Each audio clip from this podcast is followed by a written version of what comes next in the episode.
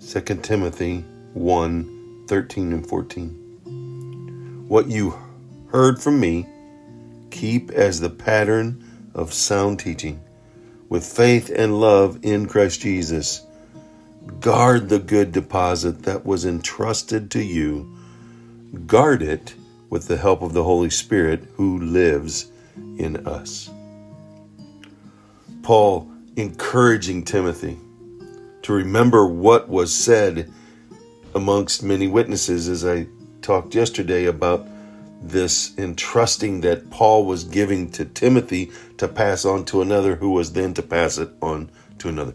The pattern of discipleship, the pattern of putting out the message of Jesus Christ with faith and love in Jesus to guard the good deposit, to guard the good news, to guard the true gospel that was entrusted to him and guard it with the help of the Holy Spirit. He will not be alone because the Holy Spirit has been gifted to all those who have trusted in Jesus Christ. And to share that message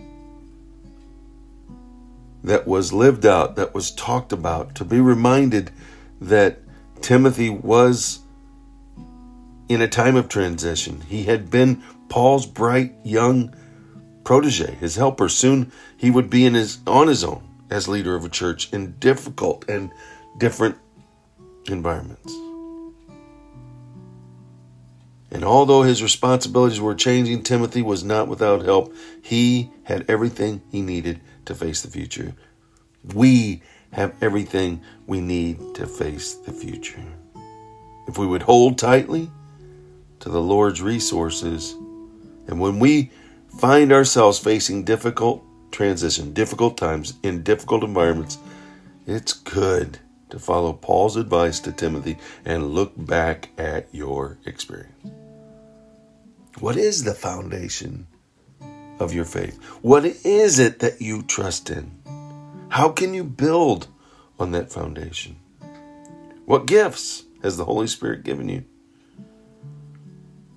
Look back of what you've built your faith on and walk that out in the remembrance that you are not alone and that we're to guard the good deposit. We're to guard what's been entrusted to us. We're to guard the foundation of our trust in Jesus and to walk that out with the gifts and talents that God has given us and the ability to walk that out in obedience because of the gift of His Holy Spirit.